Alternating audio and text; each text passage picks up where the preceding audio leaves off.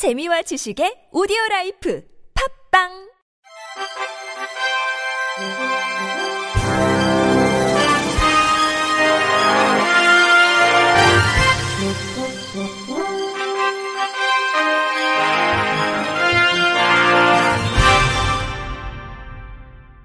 청취자 여러분 안녕하십니까? 11월 4일 수요일 KBRC 뉴스입니다. 서울시 어린이병원이 그저께 보행에 장애를 겪는 어린이들의 질환별 맞춤형 재활 치료를 위해 최첨단 재활 로봇을 도입했습니다. 새로 도입한 재활 로봇은 재활 로봇 전문 회사 Hocoma사가 개발한 로봇 보조 보행 치료기 Lokomat Pro로 전 세계적으로 뇌질환 환자 재활 치료에 가장 널리 사용되고 있습니다. 로봇 보행 치료는 환자가 재활 로봇 장비를 장착하면 로봇이 정밀 센서를 통해 환자의 움직임을 감지해 걷는 동작을 유도하는 방식입니다. 치료사가 했던 기존의 보행 훈련에 비해 동시간 대비 많은 양의 반복 훈련을 정확하고 안전하게 할 수 있어 재활 훈련 효과가 뛰어납니다. 또한 환자별로 치료 목적에 맞는 다양한 가상현실 프로그램을 모니터로 제공해 환자가 트레드밀 위를 걸으며 자신의 보행 패턴을 직접 눈으로 확인할 수 있습니다. 재활 로봇으로 진행한 환자의 훈련 데이터는 실시간으로 자동 저장돼 전산화된 기록들을 통해 치료 향상도를 정확하게 평가할 수 있습니다. 최진숙 병원장은 이번 보행 재활 로봇 도입을 통해 최첨단 재활 치료 서비스로 한 단계 도약할 수 있는 계기를 마련했다며 앞으로도 장애 어린이의 초기 재활부터 일상생활 복귀까지 전 과정을 도울 수 있도록 노력하겠다고 밝혔습니다. 한국 지적발달장애인 복지협회가 오늘부터 전국 4개 권역에서 코로나19 재확산으로 잠정 연기된 2020년도 발달장애인 기능 경기대회를 개최합니다. 중부권은 4일 인제생태여행센터, 수도권은 7일 한국항공대학교, 호남권은 7일 순천 청암대학교, 영남권은 14일 경남 항공고등학교에서 진행됩니다. 올해로 22회째를 맞는 이번 대회는 기본 직종인 기기 조립, 데이터 입력, 봉제, 바리스타 직종을 공통으로 하고 권역당 2개씩의 특화 직종을 추가해 열립니다. 권역별 특화 직종으로 수도권은 사서 보조와 행정 보조, 중부권은 행정 보조와 네일 아트, 영남권은 요양 보호 보조와 행정 보조, 호남권은 종이 공예와 네일아트를 선정했습니다. 대회 참가자에게는 참가 장려금 5만 원이 지급되며 입상자 특전으로는 금상 50만 원, 은상 30만 원, 동상 20만 원의 상금이 주어집니다. 기본 직종의 1위 입상자는 2020년 제37회 전국 장애인 기능 경기 대회에 참가할 수 있습니다.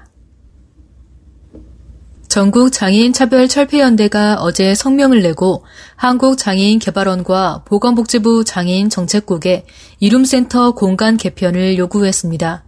2007년 5월에 건립된 총 14층 규모의 장애인 종합복지 공간인 이룸센터는 노무현 전 대통령의 장애인 정책 국정과제로 출발해 복권 기금으로 설립된 건물입니다. 2012년 한명숙 당시 민주통합당 대표는 여의도 앞 이룸센터가 고 노무현 전 대통령이 장애인 차별금지법 제정과 더불어 일할 수 있는 장소를 마련하겠다는 약속으로 탄생했다는 점을 강조한 바 있습니다.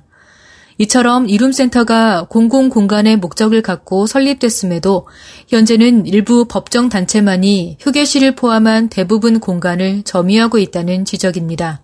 전 장년은 이룸센터가 모든 장애인을 위한 복합 공간으로서 아래로부터의 민주주의를 실현하고 모든 장애인이 자유롭게 활용할 수 있도록 개방된 공간으로 거듭나야 한다면서 15년 차를 대비해 차별과 배제 없는 공유 공간을 적극 마련할 것을 촉구했습니다. 구체적으로 장애인 개발원과 복지부 장애인 정책국에 모든 장애인을 위한 개방, 소수단체의 사업체로 독점되지 않도록 투명한 운영 방안 마련, 공유 휴게처 마련, 공유 사무실 마련, 공유 문화예술 공간 마련 등을 요구했습니다. 한국농아인협회가 한국전자통신연구원, 주식회사 EQ4올과 함께 아바타 수어 영상을 제작해 배포했습니다. 이번에 개발된 아바타 수원은 보건복지부에서 발표한 사회적 거리두기 단계별 기준과 관련한 것으로 긴급 재난 문자 정도로 접근이 한정됐던 재난 정보를 수어로도 제공한다는데 의의가 있습니다.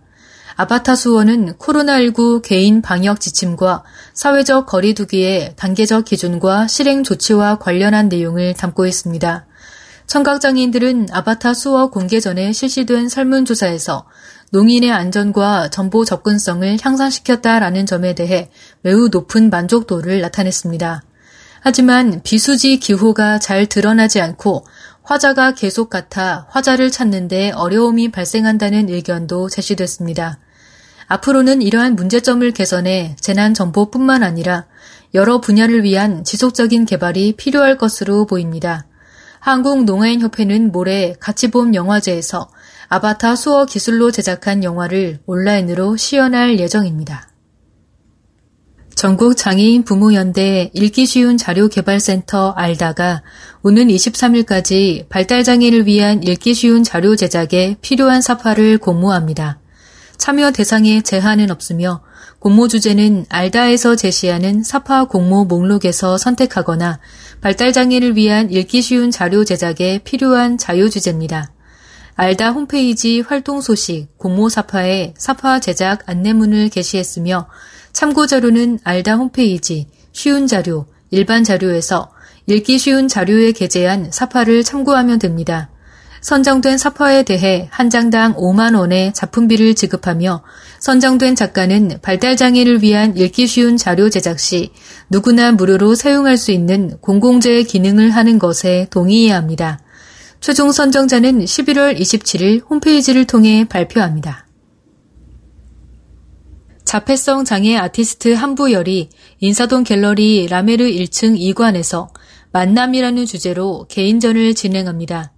이번 개인전은 온라인과 오프라인 동시에 오픈되는 방식으로 아트온에어 예술 생방송에서도 작품을 만날 수 있습니다.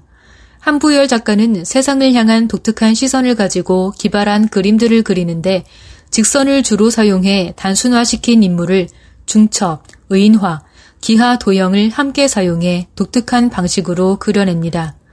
온라인으로 보여줄 Art on Air 예술 생방송 아티스트 한부열 영상 제작은 미디어 아티스트 김경민이 연출합니다. 김경민은 한부열 작가의 독특하고 재기발랄한 에너지를 시청자에게 전달하기 위해 코믹 연출을 시도해 한부열 with Quick Drawing 시리즈를 만들어낸 아티스트입니다. 전시 기간은 오늘부터 이달 10일까지이며 오전 10시 30분부터 오후 6시까지 관람 가능합니다. 끝으로 날씨입니다. 내일은 전국이 맑은 가운데 일부 지역에서는 영하권 추위가 이어지겠습니다. 이번 추위가 이날 오전까지 이어지다가 낮부터 점차 누그러지겠습니다. 전국 대부분 지역의 아침 기온이 5도 이하의 분포를 나타내겠고 서울 4도 등 아침 최저 기온은 영하 3도에서 영상 8도, 낮 최고 기온은 서울 15도 등 14도에서 19도로 예보됐습니다. 원활한 대기 확산으로 미세먼지 농도는 전 권역이 좋음에서 보통으로 예상됩니다. 이상으로 11월 4일 수요일 KBRC 뉴스를 마칩니다. 지금까지 제작의 안재영, 진행의 홍가연이었습니다. 고맙습니다. KBRC